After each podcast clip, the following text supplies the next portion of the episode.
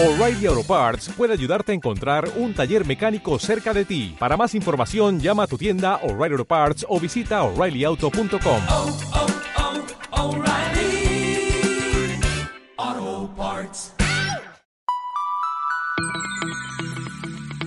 Hola, hola cinéfilos y seriéfilos y bienvenidos a Muscine Podcast, el podcast donde miramos y siempre exploramos el universo audiovisual. Y esta vez el universo audiovisual nos va a hacer mirar la naturaleza de otra forma. Y la verdad es que pues cada vez se crea más contenido audiovisual sobre la naturaleza, de creando conciencia sobre nuestro territorio, sobre los territorios indígenas y sobre todo sobre esos territorios que necesitan ser conservados, pero que también necesitan el cuidado de nosotros y ponernos más conscientes de que la naturaleza hace parte de nosotros, de nuestra vida y de lo que nosotros necesitamos para seguir y subsistir en ella. Y por eso, Roberto Manrique, el actor que ustedes de pronto reconocerán por Sin Senos No Hay Paraíso, por historias que ha interpretado en la televisión, en donde ha tenido unos personajes increíbles y que es supremamente famoso en Latinoamérica, ha creado una serie que se llama Juntos por la Tierra. Y es una serie web en donde ustedes van a poder verlo a él explorar tres países de Latinoamérica sin un peso y solo con la caridad de la gente, así conociendo territorios y agrupaciones que luchan y trabajan por mantener a la naturaleza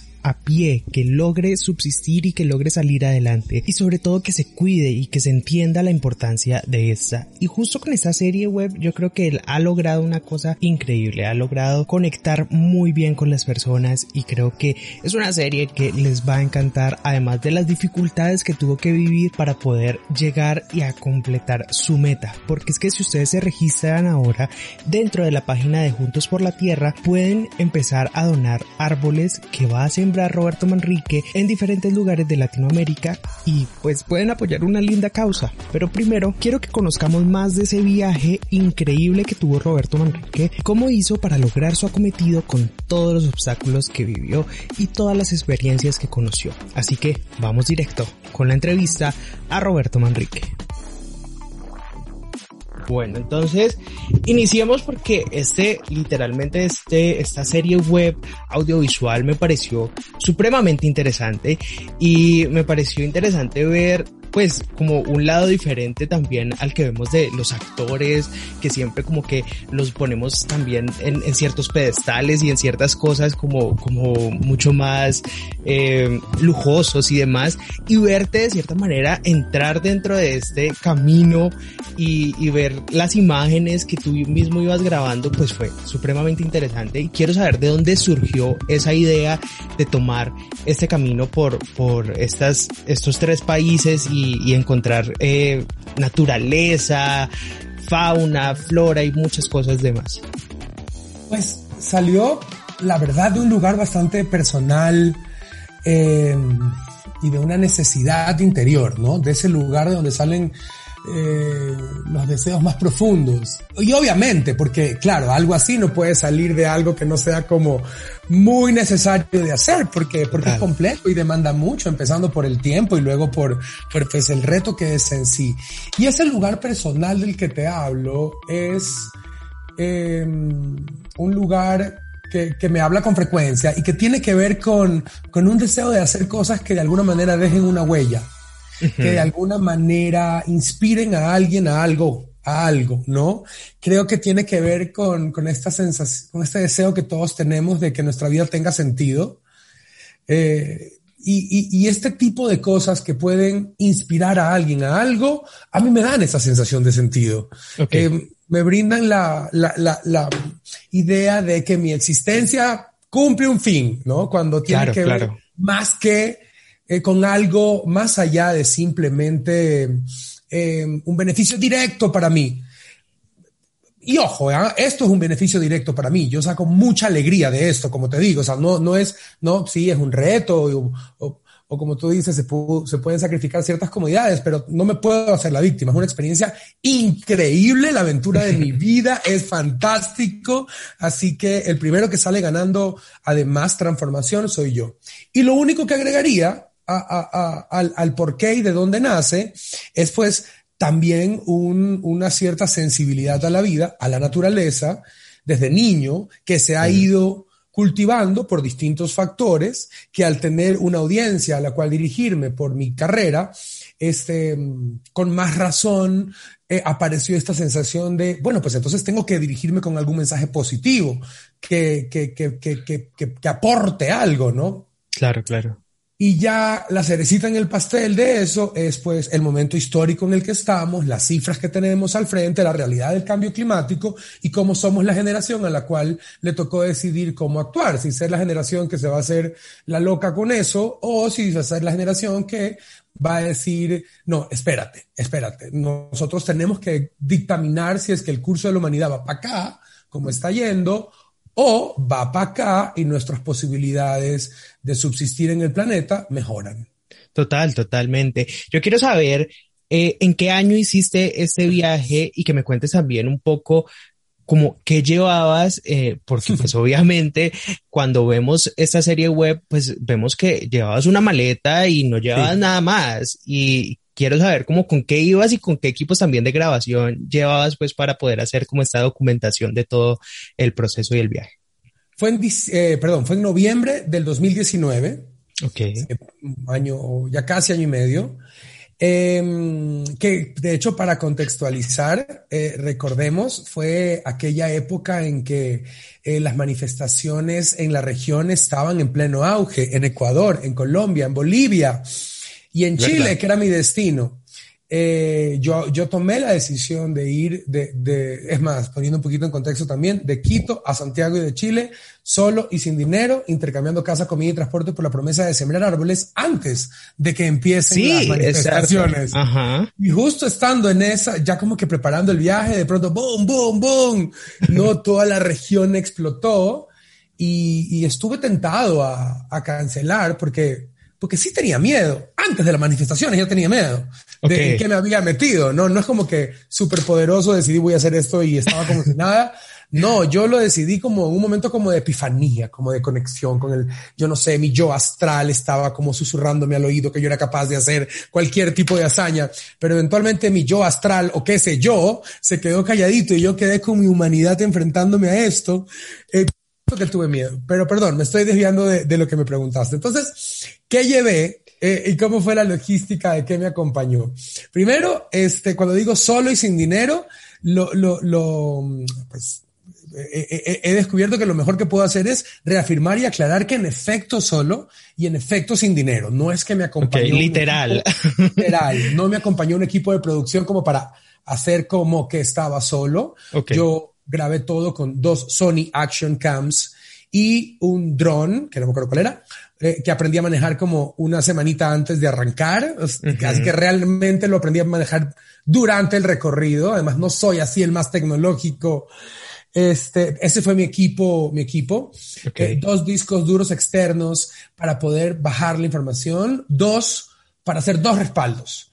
¿No? Para que, que cada memoria de, de, cada cámara y del dron esté respaldada en ambos. Por si le pasaba algo a uno o se perdía uno claro. o lo que sea, estaba el otro, ¿no?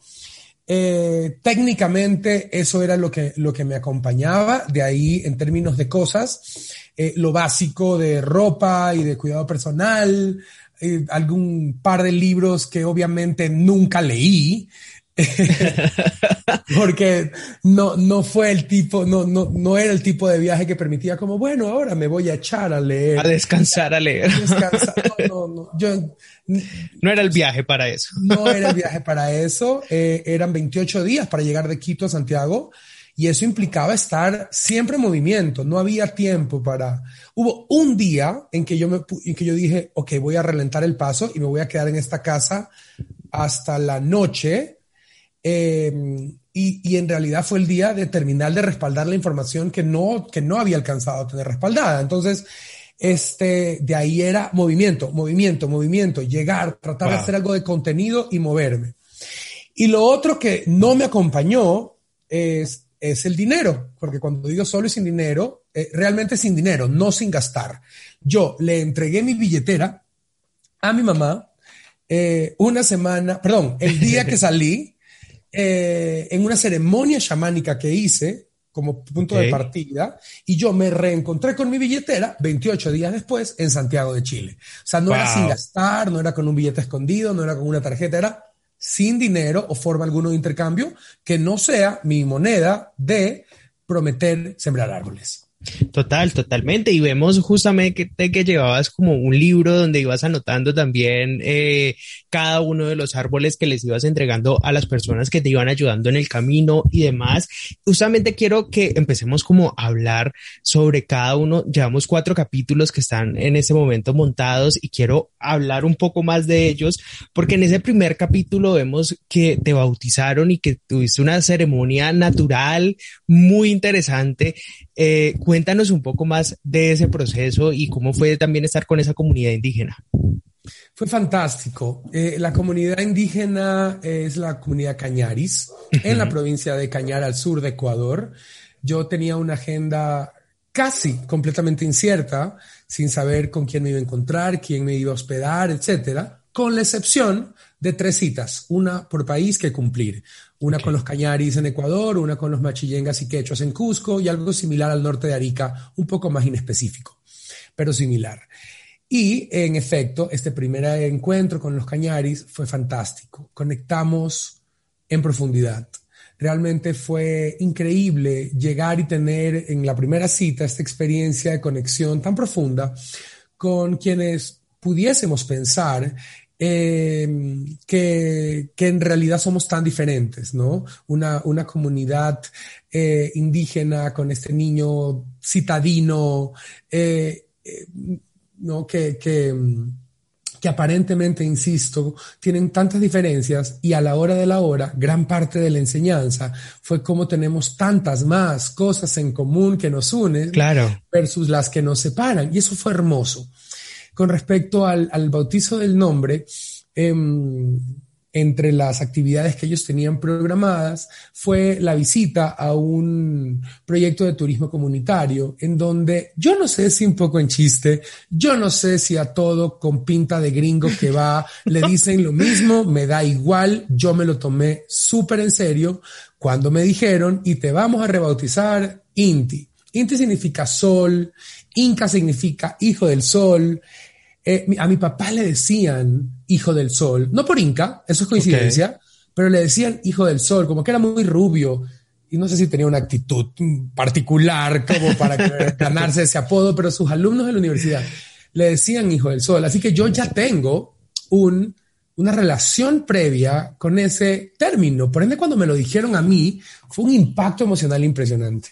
Y luego al día siguiente estábamos con mis anfitrionas eh, yendo a, eh, quiero decir, estas, estas, estas anfitrionas indígenas cañaris, yendo a una cascada en el páramo, helado, helado, helado. Wow. Y yo, cuando me pones una cascada al frente, más si es fría, entra un, un, un, una necesidad en mí de sumergirme, de hacer algo significativo. Para mí son puntos energéticos importantísimos. Mi cuerpo, y mi cuerpo lo sabe. Eh, así que me, me, me llama. Entonces, empezamos a tener una conversación con ellas sobre cómo el catolicismo había sido impuesto en su idiosincrasia religiosa, eh, cómo sin embargo ellos lo habían integrado, cómo podemos quedarnos en esas diferencias y, y, en cómo esto fue impuesto, pero hoy en día ellos representan al mismo tiempo la capacidad de integrar esto, aunque haya llegado por violencia. Y y en medio de esta situación mágica, habiendo salido de mi casa en estas condiciones, habiendo recibido este bautizo, estando en este, perdón, este apodo o nuevo, propuesta de nuevo nombre, habiendo caminado por el páramo y hasta llegar a este, a esta cascada helada, eh, pues surgió la idea de, de ahora hacer una ceremonia para que este nombre no sea simplemente una recomendación de apodo, sino que de verdad sea un concepto que yo integre en mi ser. Y así es como me baño integrando a Inti como el ser que es capaz de ver el amor por detrás de todo, más allá de, de, quedarme con la idea de que, de que la espiritualidad es más de un camino, cuando en realidad hay un solo camino, que es el amor. Súper, genial. Y creo que eso fue una de las cosas también más bonitas de ver dentro de este proyecto. Quería saber si en medio de, de todos estos viajes alguien te reconoció y, y dijo como, ok, es Roberto, eh, algo así, de pronto en alguno de estos países, eh, pues porque has estado en unas series y en unas telenovelas súper famosas que, que en toda Latinoamérica yo creo que han visto. Entonces, no sé si, si fue algo que te sucedió en medio del camino. Sí sucedió, sí sucedió. Era chistoso porque pues mi, mi discurso de batalla todos los días, varias veces al día, era literalmente, hola, ¿qué tal? Mucho gusto, disculpa, estoy haciendo una campaña ambiental que se llama Juntos por la Tierra, por la cual estoy viajando solo y sin dinero, intercambiando casa, comida y transporte por la promesa de sembrar árboles. ¿Usted me pudiese tal vez dar de comer y yo siembro árboles en su nombre? O darme un café, o llevarme su carro, o lo que corresponda, ¿no? Entonces, por supuesto, tenía todo tipo de respuestas, ya te imaginarás la diversidad, desde qué bonito lo que estás haciendo, por supuesto, claro que sí, cuenta conmigo, ¿cómo más te puedo ayudar? O, sí, claro, árboles dice que va a sembrar. Ajá. Eh, o, como tú bien dices, pero tú no eres el actor. claro. Eh, o, ah, tú eres el actor, o lo que sea, ¿no? Pero, pero sí, sí, tuve todo tipo de, de experiencias. Algo interesante es que si no me reconocían, yo nunca contaba en lo que trabajaba. O si me preguntaban en qué trabajaba, yo contaba que era actor, pero nunca mencionaba el tipo de carrera que había tenido. Esa era una premisa básica para mí, porque para mí, en la medida en que más se aleje de que puedo tener un, un trabajo de exposición o lo que sea, mejor, porque, porque Total no, no, no aportaban, tampoco era perjudicial, pero no, no aportaba al, al, al, punto medular, ¿no? Este, de, de, de, del asunto. Entonces yo incluso me quedé en casa de gente que, y, y, me quedé toda la noche y me despedí al día siguiente sin que nunca sepan que trabajo en televisión o lo que sea. Genial. Yo quiero hablar también de ese, en el segundo capítulo vemos una parte que me pareció supremamente interesante y es la migración de los venezolanos. Y creo que incluso llegaste a ellos sin ni siquiera, eh, pues digamos, buscarlo o algo así. Entraste en ese, en esa tractomula y, y te dijeron como atrás van unos que estoy llevando tratando de pasar para, para otro lado. Y fue supremamente interesante porque creo que algo de tu experiencia también, a pesar de que lo estabas haciendo con una conciencia ambiental y demás, pero el viajar eh, sin dinero, sí, solo es mucho de la experiencia que viven los venezolanos hoy en día en muchos de nuestros países en Latinoamérica. ¿Cómo fue encontrar también a, ese grupo de venezolanos y, y conocer esas historias que, que, se parecían mucho al proyecto que tú también estabas haciendo, que de cierta manera tú lo estabas haciendo en forma de proyecto? Ellos lo están viviendo pues su día a día. En efecto, sí, a mí esa experiencia me permitió ponerme en los zapatos de migrantes y viajeros y, y refugiados, ¿no? De, de, de, de muchos tipos. A pesar de que, como dices, las condiciones eran muy diferentes, sí me acercaba a su realidad. Y más aún cuando tenía la oportunidad, como en ese caso, cuando iba en esa tractomula, de conversar con ellos. Y era muy impactante eh, era muy impactante porque, porque escuchar de primera mano cosas como no, estamos viviendo de lo que la gente nos quiera dar. Wow. Eh, como yo, pero no como yo. Eh, claro. y, ¿no? Y, y, y, nunca hemos, habíamos pedido antes en nuestra vida. Esto es completamente nuevo. Y de hecho, ellos me regalaron la motivación, o, o, no sé si la motivación, pero el clic que yo tenía que hacer para terminar de, perdi, de, perder la vergüenza, para que yo realmente pueda hacer, tener la experiencia al 100%, porque, porque por si acaso, a, o sea, te generan un montón de emociones el tener que ir por la calle pidiendo todo, entre claro. esas, qué vergüenza. ¿no? Acercarte a la gente y decir, hola, ¿qué tal? No tengo nada, me regala. O sea, no es, no es chévere, por muy... Es difícil. Mucho, claro, trabajo emocional que hayas hecho que te miren con cara como de, sí, cómo no, no te creo, no te creo nada que, que, está, que estás haciendo eso, o lo que sea, a uno le generan emociones. Y ellos me hicieron, me, me, dijeron, no te preocupes, que eventualmente se te va la vergüenza, la pierdes. Nosotros la perdimos hace rato. Y a mí, lo que terminó de empujar a que yo pierda la vergüenza, ni siquiera fue la comida, que, que podía no comer en unas horas o lo que sea, y no era grave. Era el café. Despertarme y no tener un café a la mano Eso sí es difícil. O sea, el cafecito es como, ¡oh! qué barbaridad, qué cosa. Este, entonces, motivado por esta idea, este semillita que me dejaron estos venezolanos con su experiencia tan impactante, fue, ok, ok, vamos, rebasa la vergüenza, Roberto. ¿De verdad necesitas el café para estar tranquilo y bien y hacer tu trabajo? Y empecé a entrar en las cafeterías una tras otra. Hola, ¿qué tal? Mucho gusto. Estoy haciendo una campaña ambiental que se llama Juntos por la Claro. Tierra, bla, bla, bla, bla, bla. Entonces, sí, sí, sí, sí es un proyecto ambiental, pero es ambientalismo desde una óptica eh, bastante integral. E incluso te diría, no es ambiental, es de sostenibilidad. sostenibilidad. Y la sostenibilidad tiene muchas aristas que tienen directamente que ver con el medio ambiente y muchas que no, como por ejemplo la migración en el mundo, como por ejemplo la pobreza, la necesidad del otro, la empatía que podamos tener para que nos importe lo que esté pasando en otro lugar en donde tal vez aparentemente no tengamos nada que ver, pero en realidad tiene que ver. Esos conceptos que, que pudiesen parecer que, ah, bueno, ahí se aleja un poco del tema porque no es medio ambiente, en realidad están súper relacionados. Y por eso el tipo de títulos que tú has visto en la serie, que qué alegría, por cierto, que, la hayas, que hayas visto todo lo que está hasta ahora, ¿no? Un- todos somos hermanos, Sí, es verdad. ¿no? las fronteras no existen o qué sé yo, eh, porque el, el trasfondo es la sostenibilidad, cómo lograr un planeta sostenible. Genial. Y yo sé que están disfrutando demasiado este episodio, pero primero vamos a hacer una pausa y ya regresamos. En Muscine Podcast somos una comunidad de cinéfilos y seriéfilos apasionados por el universo audiovisual. Y gracias a ustedes por estar siguiéndonos en nuestras redes sociales y en nuestras plataformas donde consumen podcast, podemos seguir activos y en pie para poder mostrarles más del universo audiovisual. Así que si eres nuevo dentro de este podcast o todavía no nos sigues, puedes entrar a Instagram como arroba musine, a Facebook como arroba musine podcast o encontrarnos en cualquiera de las plataformas en donde ustedes consuman podcast. Apple Podcasts, Spotify, Deezer, Evox, entre otras. Y ahí buscarnos como Musine y encontrar todas las miles de entrevistas y reseñas que hemos hecho sobre películas y series que a ustedes les van a fascinar. Y si ustedes quieren seguir estando dentro de este combo y esta comunidad de exploradores del universo audiovisual, no se pueden despegar y seguirnos ya en Musine Podcast. Además, una forma de apoyo muy buena y que nos permite seguir creciendo es que dentro de la plataforma de Apple Podcast nos puedan regalar 5 estrellas y nos puedan dejar una pequeña reseña diciendo por qué les encanta Muscine Podcast o también seguirnos en Spotify. Eso nos ayuda a crecer y a seguir en pie con este programa. Así que todos listos para ser esos aventureros que exploran el universo audiovisual.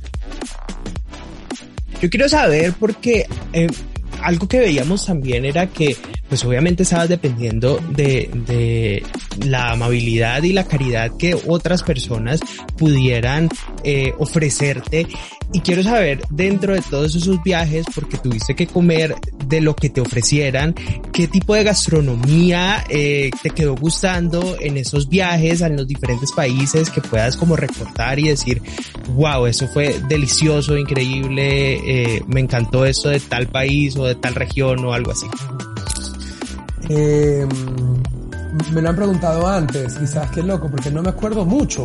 ok No me acuerdo mucho. Eh, sé que comí delicias en Perú, obviamente, porque en Perú cualquier vaina en cualquier esquina es espectacular, ¿ok?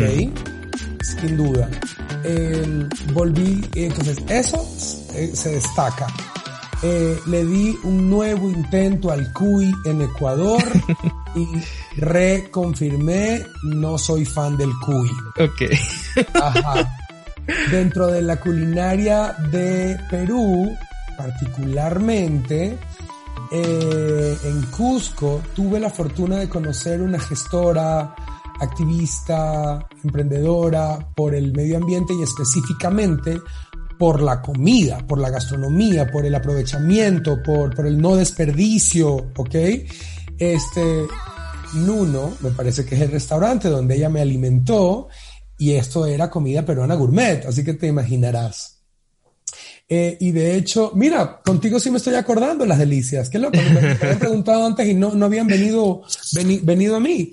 Y en Chile también hay un tema de mariscos muy especial y en Iquique eh, me dieron una sopa de esas eh, una sopa de esas levantamuertos con todos Total, ajá. Todos, no me acuerdo si la, si, si como el, el, el, la esencia era como de plátano o de maní o de qué, pero recuerdo que era como cafecita y muy, muy, muy espesa, o leche de coco, muy, muy, muy deliciosa.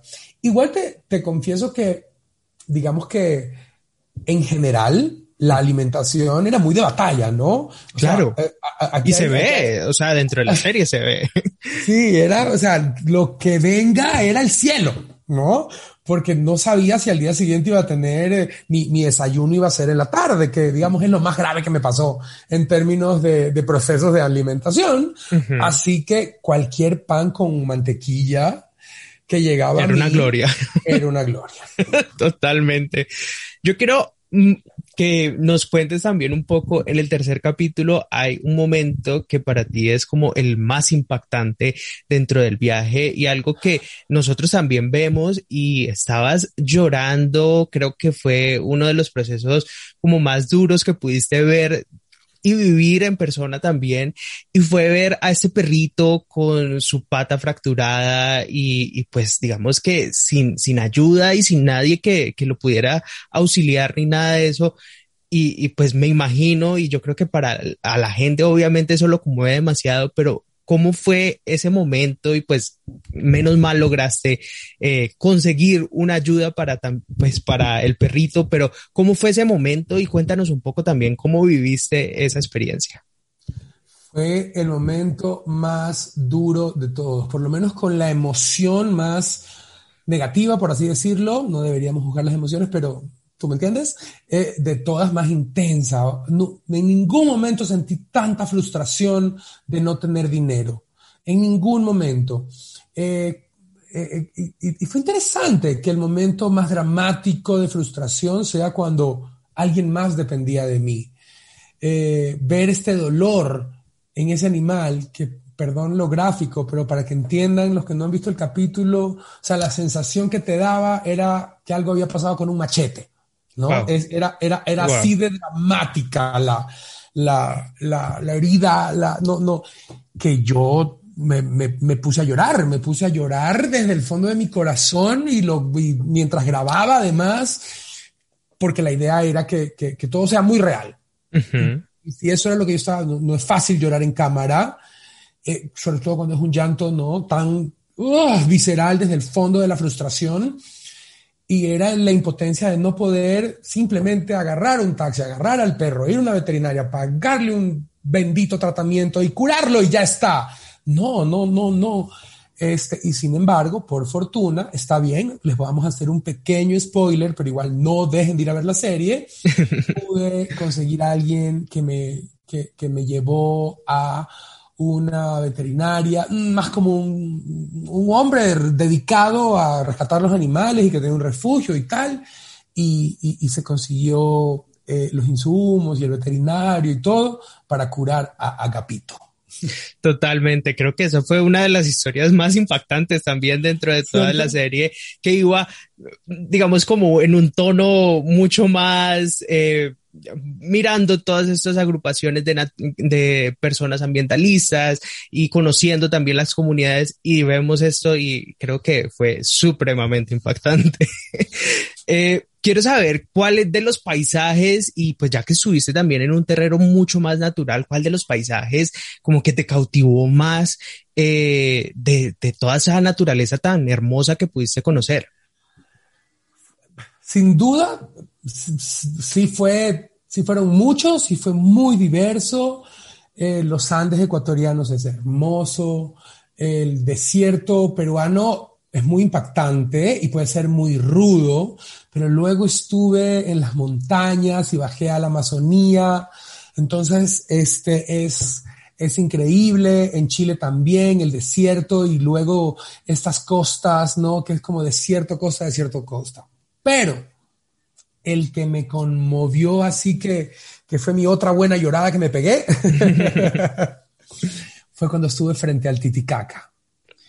Fue muy impresionante porque desde que yo más o menos planeé la ruta por la que iba, ¿no? Porque yo tenía que tomar decisiones, tuve que tomar decisiones previas como, a ver, voy a ir por el interior de Perú o bordeando la costa? ¿Que, ¿En qué ciudades voy a ir? Entonces yo, por ejemplo, decidí ir bordeando la costa, ¿no? Y, y- y- y hice un estimado de qué tramos tomaría.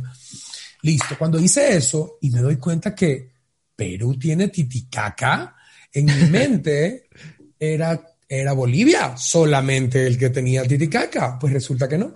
Resulta que el Titicaca es tan, tan, tan, tan grande que una buena parte, creo la mayoría, está en Bolivia, en efecto, pero una parte gigante está en Perú y yo pude hacer el desvío para pasar por, o sea, porque sí fue como un pequeño desvío, había una vía un poquito más derecha hacia Lima, perdón, hacia Chile, pero pude hacer el desvío. Y cuando estuve frente a esta masa de agua tan impresionante, tan grande, conociéndolo por primera vez, no solo se trató, ya voy a llorar otra vez, no solo se trató de lo que estaba viendo y lo hermoso que era, que en efecto era, se trataba de todo lo que significaba el estar ahí presente y haber llegado en las condiciones en las que llegué. Toda la gente que fue necesaria para impulsarme y darme comida, un café, llevarme, todo, todo, todo el esfuerzo de ellos, mío, para, para estar frente a esa masa de agua, me sentí tan privilegiado, me sentí que eh, eh, eh, recibiendo un regalo de la vida tan grande por lo que estaba, significaba estar, estar ahí presente, pudiendo apreciar eso, que fue muy, muy, muy conmovedor.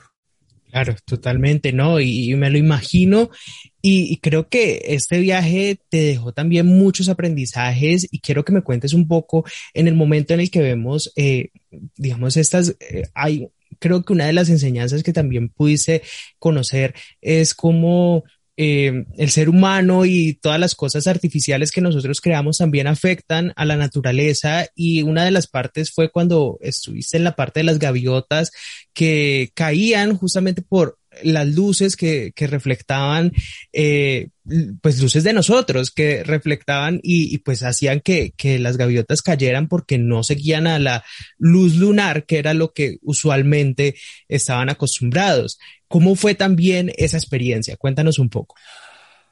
Ay, sí, tú estás dando en el clavo en las experiencias más significativas y conmovedoras. Estaba en Chile y como te digo, yo tenía medio estas citas, pero en general era pura magia lo que sucedía y lo que hacía que yo tenga estas experiencias tan fantásticas, como aquel día que me dicen, hay una red de observadores de árboles, perdón, de aves que, que, que están aquí en Arica y, y, y, y, los podemos ir a conocer. El, el señor que la dirige está en su casa y ya, vamos, claro que sí. Cuando llego, tengo esta conversación fantástica con él me cuentan de su trabajo de conservación, las distintas actividades que hacen, y de pronto me cuentan de esta trágica, en realidad, situación de las eh, golondrinas, y que, que, que, son, es un tipo de ave que han perdido su capacidad de caminar, porque solo vuelan y acuatizan, digamos, ¿no? Flotan claro. y desde el agua despegan o, o acuatizan ahí y esa es su vida ellas no pueden caminar y por ende, si llegan a estar en piso, no tienen cómo despegar. Y eh, como tú bien dices, la confusión que las luces de la ciudad les genera ha, generado un dolorosísimo fenómeno de que piensen que están acuatizando en la ciudad y se quedan varadas por nuestra necesidad de tener malecones hermosamente iluminados por kilómetros y kilómetros y kilómetros sin pensar en las consecuencias que eso pueda tener. Entonces, escuchar esa historia fue increíble, pero lo más increíble fue como me dice, así que nosotros tenemos todo un sistema para tratar de recuperar y que la gente nos llame cuando las golondrinas aterrizan en sus casas, eh, uh -huh. para luego nosotros ir en la noche a liberarlas y devolverlas al cielo y al mar ¿Te gustaría venir esta noche? Así que corte A, eh, un rato después estoy, estamos ahí en la oscuridad, devolviéndoles a estas golondrinas la posibilidad de vivir en realidad. Totalmente. Porque, porque pues, si no pueden despegar, mueren. Eh, y fue extremadamente emocionante y significativo y muy gráfico, ¿no? De cómo, de cómo podemos ser tan ignorantes eh, de, de los fenómenos que afectamos y las vidas que afectamos sin querer hacer daño, pero y, y sin darnos cuenta, ¿no? Punto de la, de la ignorancia. Eh, bueno, pues, o, o también del, del, de- de- del que me importismo, porque seguramente Sí. habrá, habrán técnicos que saben que esto pasa, ¿no? Cuando están poniendo esas luces y les da igual.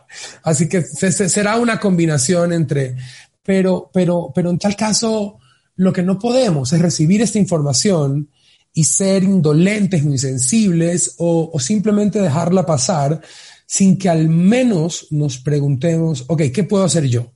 ¿Qué tipo de, si, si este es el nivel de impacto que estamos teniendo en vidas como los golondrinas, que para mí son igual de valiosas que la del ser humano. Yo, yo, yo no sé qué teorías haya por ahí en el mundo, pero, pero para mí Agapito y su dolor me duele igual que el de un hermano humano. ¿no? Saber que estamos matando las golondrinas me, duele igual que, si- que como nos estamos matando entre nosotros. Eh, y entonces, lo que sí creo que no podemos hacer es, es dejar pasar esta información sin al menos preguntarnos, ok, yo en mi vida diaria, ¿qué puedo hacer para que el impacto nuestro como civilización sea menor? Empezando con mi impacto personal.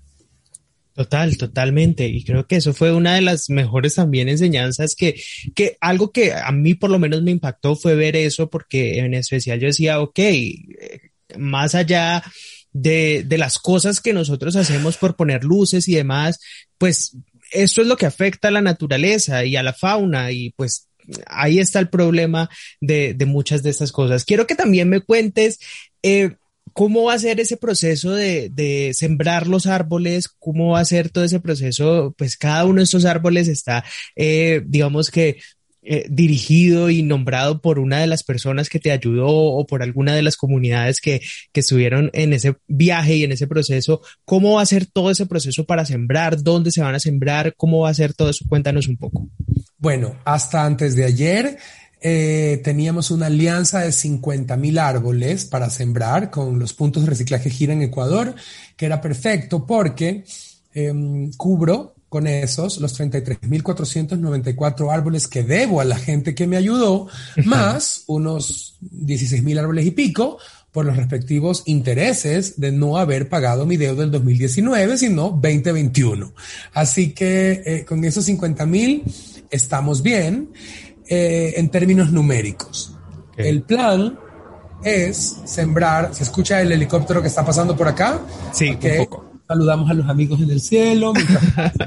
el plan de esos 50 mil árboles eh, es sembrarlos en Ecuador, una porción en los Andes y otra porción eh, cerca de Quito seguramente y otra porción en la costa cerca de Guayaquil seguramente. Se van a sembrar en noviembre, eh, que en estas zonas como que em, el, clima lo, lo- favorece. Y seguramente cuando estemos por sembrar, haremos algún tipo de comunicado. Eh, yo voy a estar físicamente, pero seguramente además vamos a poder, si bien no tenemos los detalles aún, vamos a poder invitar gente que se quiera sumar a la siembra. Listo. Esto hasta antes de ayer era Yo vi toda la que, historia. yo vi que salí, que publicaste algo en tus redes sociales hace poquito de, una noticia interesantísima. Cuéntamela, no la voy a decir yo, pero cuéntame. Ya, a eso iba. Ya desde ayer, oficialmente, tenemos una segunda alianza con ProAmazonía, que, que es una entidad eh, asociada al gobierno que nos ha permitido elevar la cifra de 50 mil a 150 mil árboles. Genial. Es genial. Estos árboles se van a sembrar eh, antes, en, julio, en tres zonas de la Amazonía. Con esto, para esto contamos con alianzas eh, de distintas, llamémoslo, subentidades, eh, que en cada una de estas zonas, que eh, son los gestores de la siembra en sí. Así que, por un lado, qué emoción, qué alegría, porque 150 mil árboles. Por otro lado, qué susto, porque cada uno de estos árboles viene del hecho de que una persona se registra en la web para ver la serie. Claro. Llevamos 17 mil y pico. Ya, ya era, ya estaba difícil la meta de llegar a 50 mil y ahora subió a 150 mil y no es fácil que una persona diga, listo, va, venga Roberto, yo te dedico dos minutos a registrarme y luego diez a ver un capítulo. Exacto. No, no es fácil, suena súper fácil como que la gente va a ir corriendo. Aún cuando uno dice, sí, los estoy manipulando, oyentes, los estoy manipulando.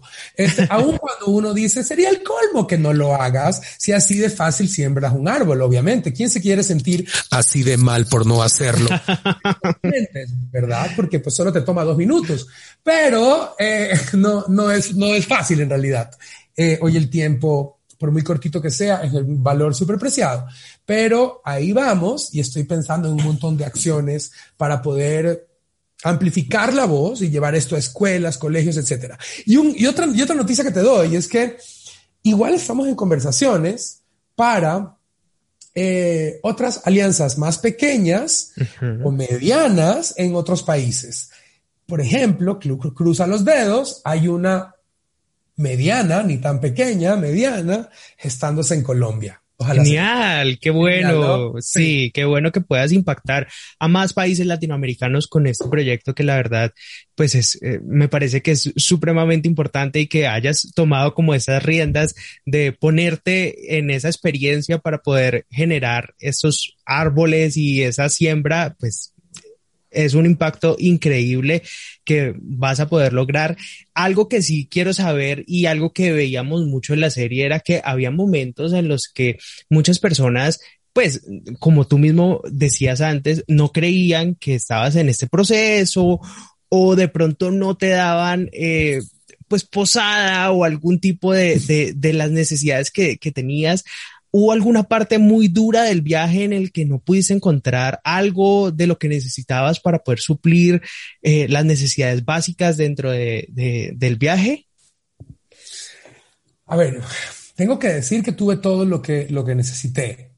No, no, no, o sea, aquí estoy para empezar, digamos, lo logré, ¿no? Sí, claramente todo, todo lo imprescindible lo tuve, tal vez no en los tiempos a los que estoy acostumbrado, como te decía hace un rato, de pronto desayunaba en la tarde o no me bañaba en dos días y medio. Eso pasó un par de veces. Cosas como esas, sí. Em, o, no tener donde dormir hasta la una de la mañana, cosa que me ponía muy nervioso. Pero realmente yo, yo creo que, em, yo creo que, o sea, no puedo hacer mayor drama al respecto porque son, son ah, detalles, digamos. Sobre qué si hago todo el drama, no me importa todo el que sea necesario. El café, como te digo, era súper Era demasiado importante. Eso sí, Dios mío santo. No, no, no, no, no. Quiero también preguntarte, y eso pues para finalizar, tú, pues como ya lo he dicho desde la introducción, eres un actor muy famoso que tiene una plataforma y unos fans que, que te siguen, que siguen tu contenido, donde sales y demás. Eh, para ti era importante hacer ese tipo de proyecto también pensando en la plataforma que tú tienes, o sea, la voz que tú puedes transmitir a través de la gente que te sigue, tus fans y demás. O sea, creo que quiero saber, era importante que saber que utilizar un poco esa fama y ese prestigio que has conseguido a través de tu carrera para poder lanzar esta campaña y hacerla así de exitosa como está en este momento y va a seguir continuando, me imagino. Sí, para mí viene súper, gracias, amén. Para mí sí viene súper de la mano.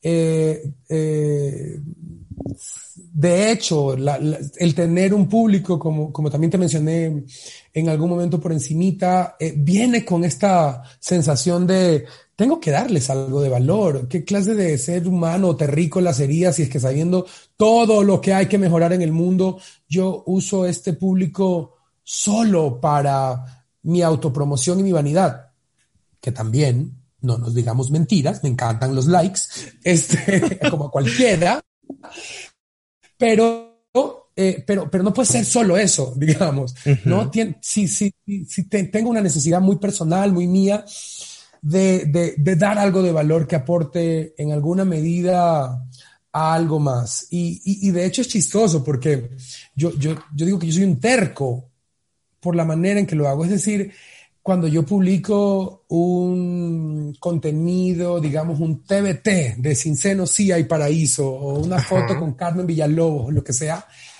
O sea, no te puedo explicar el nivel de interacción, ¿no? Los Claro. likes, los comentarios. O sea, ¡buah! Locura.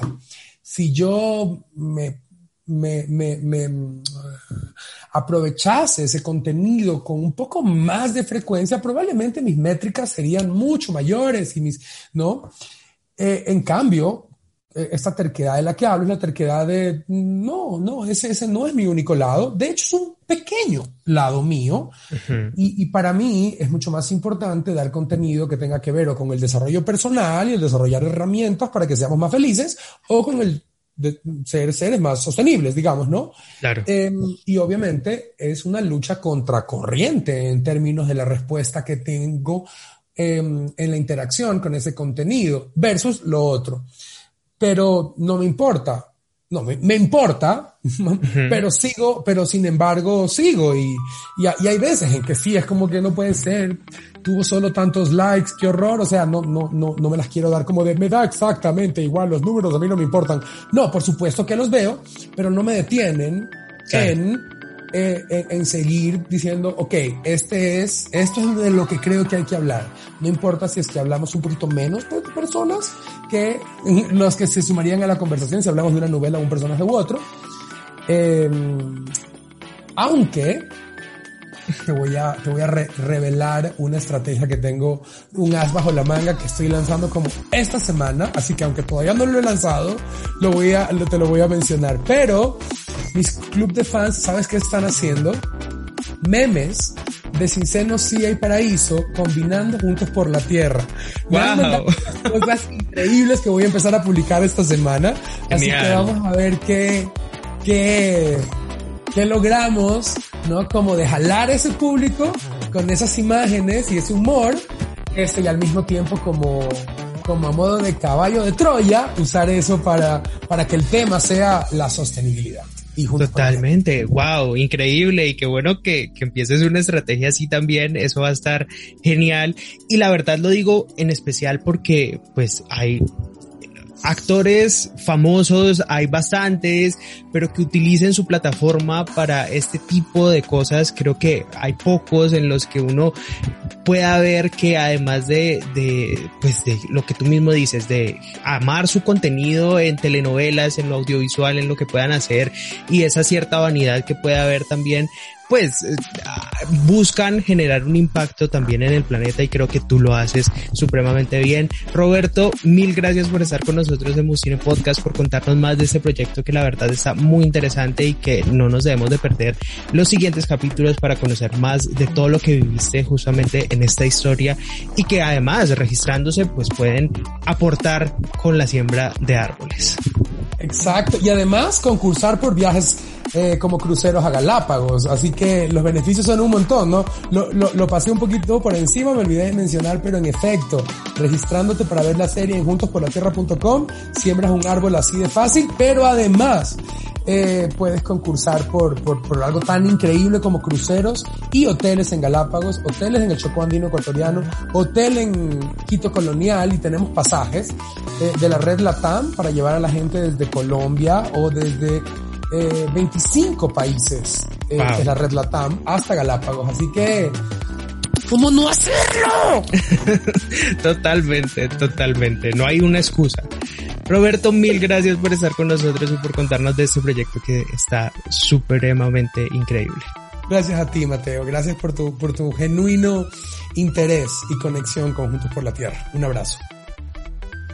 Recuerda que puedes encontrar a Musine Podcast en Instagram como arroba musine, en Facebook como arroba musine podcast o encontrarnos en cualquiera de las plataformas donde escuchas podcasts como Apple Podcast, Deezer, Spotify, Evox, entre otras, en donde nos puedes seguir o regalarnos cinco estrellas o una pequeña reseña que permitan saber por qué les encanta este programa.